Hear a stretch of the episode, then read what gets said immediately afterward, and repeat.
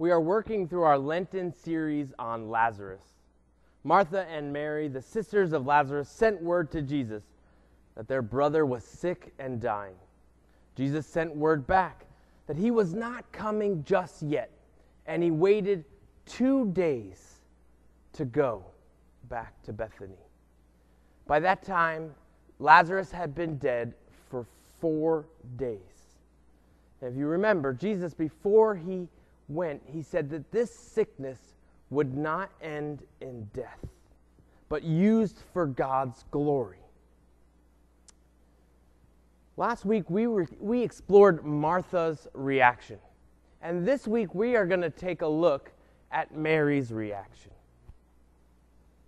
Here it is. Comes from John chapter 11, verses 28 through 32. and after she had said this, she went back and called her sister Mary aside. The teacher is here, she said, and is asking for you. When Mary heard this, she got up quickly and went to him. Now Jesus had not yet entered the village, but was still at the place where Martha had met him. When the Jews who had been with Mary in the house comforting her noticed how quickly she got up and went out, they followed her, supposing she was going to the tomb to mourn there. When Mary reached the place where Jesus was and saw him, she fell at his feet and said, Lord, if you had been here, my brother would not have died. So, when we looked at Martha's reaction last week, we're going to look at Mary's reaction. Martha's reaction was one of disappointment, but faith that Jesus could do something. And Mary's is similar. Uh, Mary is forced to go see Jesus, and her response was, Jesus, if you had been here, my brother would not have died. Mary was extremely disappointed with Jesus. I remember of being disappointed for a period of two years. It was in 94 and 95. I watched the New York Yankees in the playoffs for the first time in my life. You see, the only thing about me being here and nobody else is here, the only thing that might be a little bit good, literally not that good, is that when I mention the Yankees, I don't get groans everywhere. I don't get it. Um, however, to be honest, I would pay to hear those groans right now. So I grew up in the 80s, and, uh, and I say this because the 80s Yankees stunk. They stunk. Uh, players like Jesse Barfield and Kevin Maas and Mike Pagliarulo. You don't know any of these names because the 1980s Yankees stunk.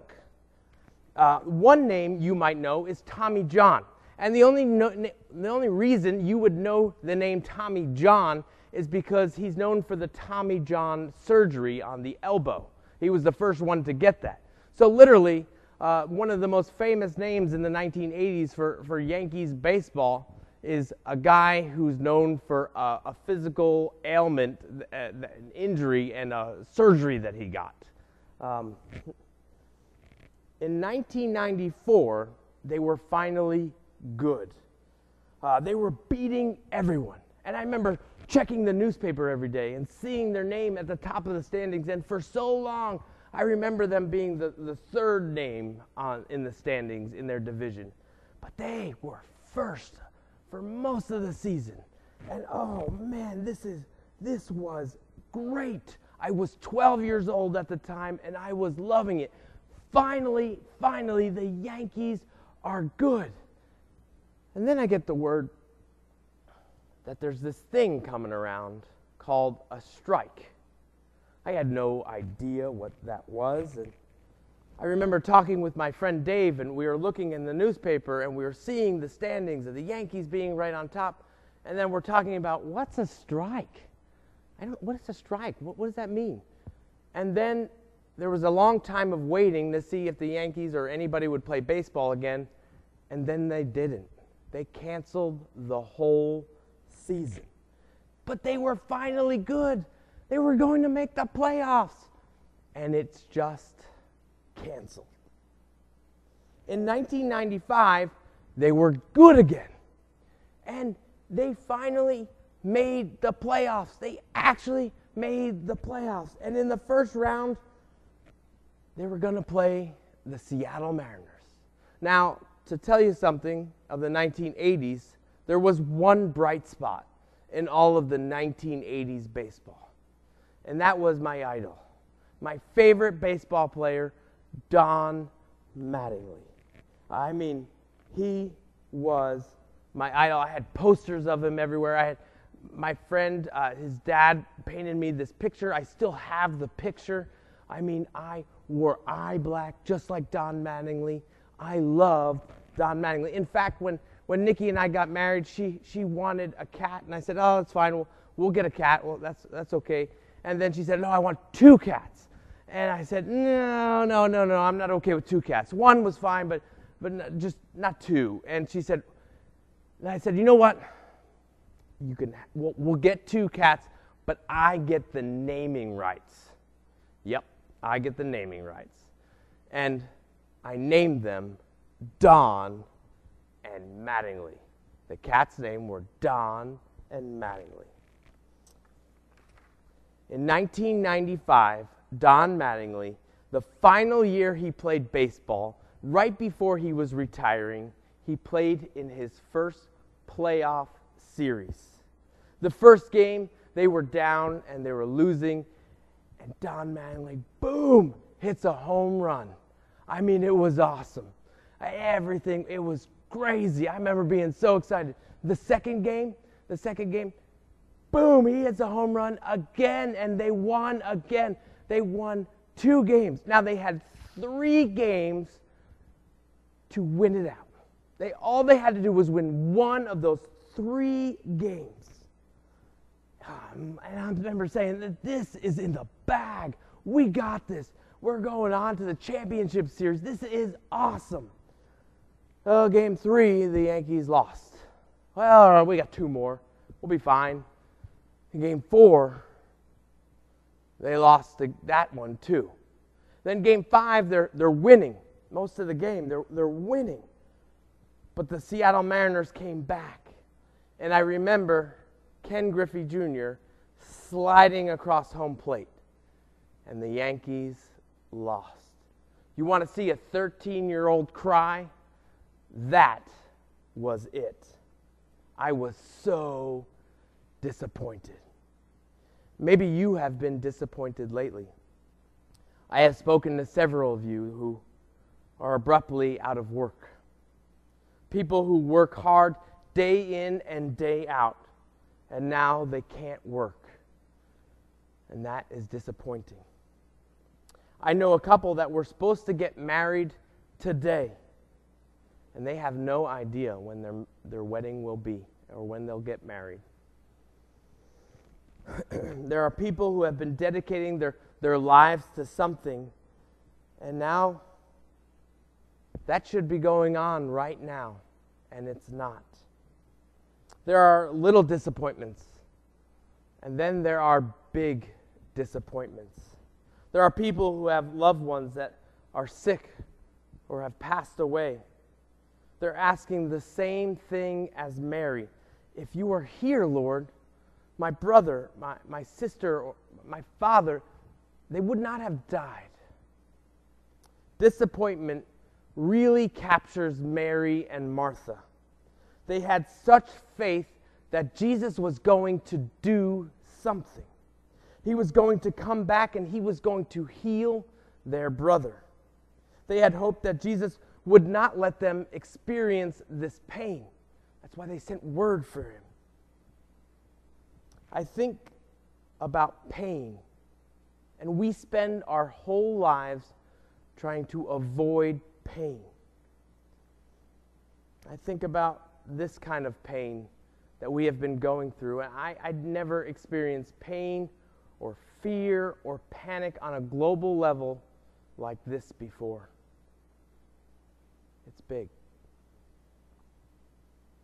I walked in the store the other day and I'm walking around and I, I just decided that I was going to look at people's faces, try to feel what they were feeling. And all I felt was fear. I saw it fear and pain. That's what people are experiencing right now. You and I could say to Jesus, Why would you let us go through this kind of pain? He let Mary and Martha go through the pain. That's the problem of pain. If God could save us from it, why does He let us go through it? Mary's response, if, if you were here, my brother would not have died, is really interesting. In fact, both of their comments were really interesting. Neither of them said, Jesus, you failed me. I give up on you. They didn't say that. They still had faith that Jesus could do something amazing. When Jesus arrived at the house of Mary and Martha, Mary came out right to Jesus. We saw this last week, but, but Mar- oh, Martha came out right to Jesus. But Mary, she stayed back with the mourners who were trying to comfort her. But Mary, when she heard that Jesus was asking for her, she ran out. What's important to see here is it's not the comfort that Jesus is bringing. He does bring that, but it's not the comfort here in that passage. Jesus came in this passage to bring life. That's what he's doing. A couple of weeks ago, we did an Ash Wednesday service here. I told you that Lent was all about realizing how mortal we are, that we can die, that we constantly are always being God in our own lives and saying, No, that wouldn't happen to me. I have control of this. You know, that wouldn't happen to the United States. We're too, we're too great.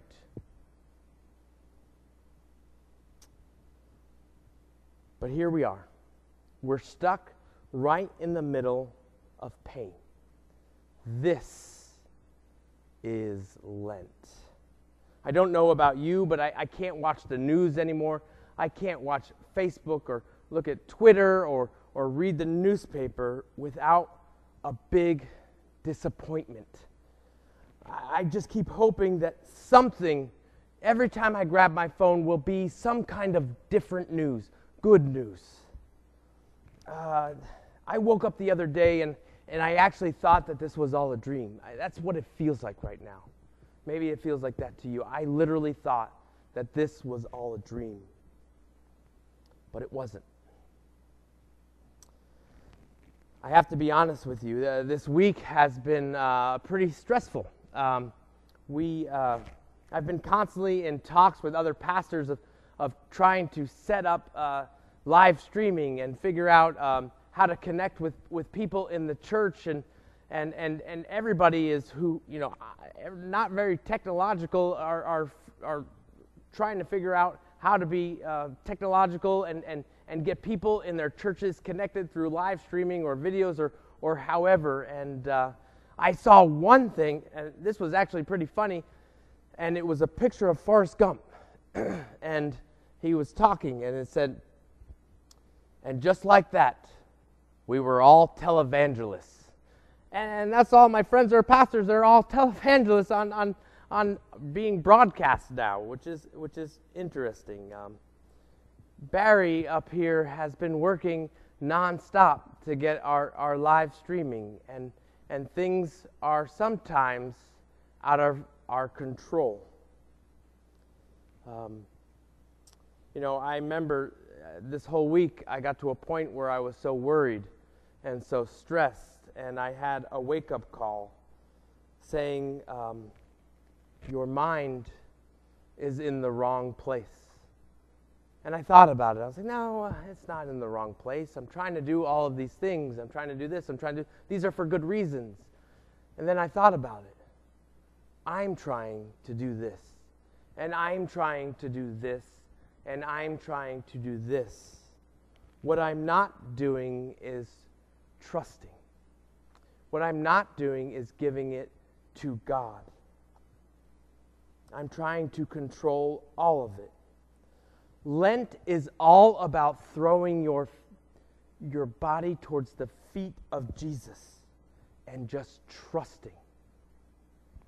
Just like Mary did, saying, I can't do anything, but you can, Lord. I don't know if, if you have been trying to control things lately, but if we have learned anything, a virus is not something that we can control. The truth is, and are you ready for this one? We have never been in control of anything in our lives ever. What Lent is, is staring into the future, knowing that the sun will rise like it always. Knowing that there, there may be more pain ahead of us. We may experience more pain than we will than we are right now. Lent ends with the ultimate pain. Jesus, the Savior of the world, the one who went and sat and laughed with children, who healed sick people, who went to the people that nobody else was going to, and taught people how much God loves them, that God doesn't hate them, that God loves them. Lent ends with that man being nailed to a cross and dying. So, could we have more pain? Yes. Hopefully not. But remember, in the beginning of this series, Jesus said, This will not end in death. The sun will rise. The Son of God will rise. I'm asking you to pause right now. I'm going to do something I, I've never done before, but I'm going to ask you to close your eyes. So do that. I want to do an exercise with you. Maybe you have been very stressed lately and anxious. I ask you to breathe in through your nose. See your belly rise. Breathe out through your mouth. See your belly deflate. Keep doing that. Breathe in through your nose and out through your mouth. In through your nose and out through your mouth. Imagine you are in a dark field. It's cold. You are scared. You look around and there is no one.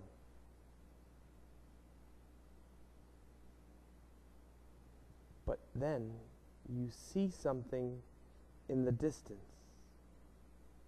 a sliver of hope. It's a little light. Breathe in through your nose and out through your mouth. The sun is rising.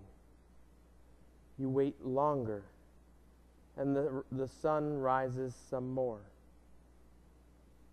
You are still cold, but you're no longer thinking about being scared. Breathe in through your nose, out through your mouth. No longer are you thinking about being alone. the sun, it rises more. And now you are starting to feel the warmth from it. And it rises more. And then you're just basking in those rays as the sun rises. And the sun rises. And the sun rises. And it rises some more. You and me sit in darkness right now. But we know that the sun will rise like it always does. In Lent, we look to the cross. We look to the pain that we may experience over the next couple weeks or even longer. We have to go through it. But on the other side of the darkness is the light of Jesus. Jesus is not here just to bring comfort. He's not here just to be one who says, There, there, it'll be okay. Jesus comes to bring life. And as we look onto the horizon and the future, guess what? God is already there. He already knows what it looks like. He knows when this will end. And He's also right here as we walk through this disappointment that we are feeling. He is saying, I am with you. I will always be with you.